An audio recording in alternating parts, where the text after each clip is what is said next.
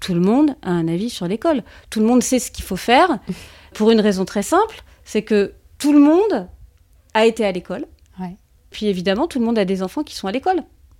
Donc euh, on a peur pour ses enfants, ou on a soi-même été euh, traumatisé par euh, telle ou telle expérience, ou au contraire été porté par tel ou tel enseignant.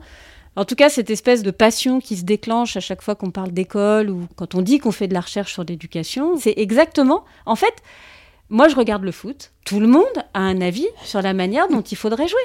Tout le monde a un avis sur l'équipe que le coach aurait dû constituer. Tout le monde a un avis sur cette passe qui était mauvaise. Enfin, et pourtant, tout le monde n'a pas été joueur de foot, hein, donc la situation est un peu différente. Je pense qu'elle est encore plus exacerbée pour l'école.